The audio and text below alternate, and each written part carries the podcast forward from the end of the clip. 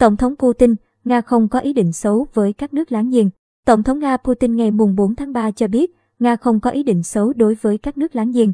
Khi nói đến chiến dịch quân sự đặc biệt của Nga tại Ukraine, ông Putin nói rằng Nga chỉ đáp trả hành động tiêu cực của các nước khác. Mọi hành động của chúng tôi, nếu phát sinh thì luôn chỉ nhằm đáp trả một số hành động không thân thiện chống lại Liên bang Nga. Tôi nghĩ rằng mọi người nên nghĩ về cách bình thường hóa quan hệ và hợp tác bình thường, ông Putin nhấn mạnh.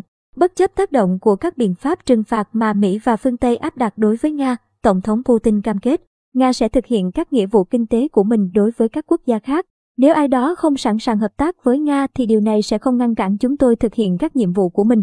Chúng tôi sẽ chiến thắng vì chúng tôi sẽ có được những kiến thức và kinh nghiệm mới, ông Putin khẳng định.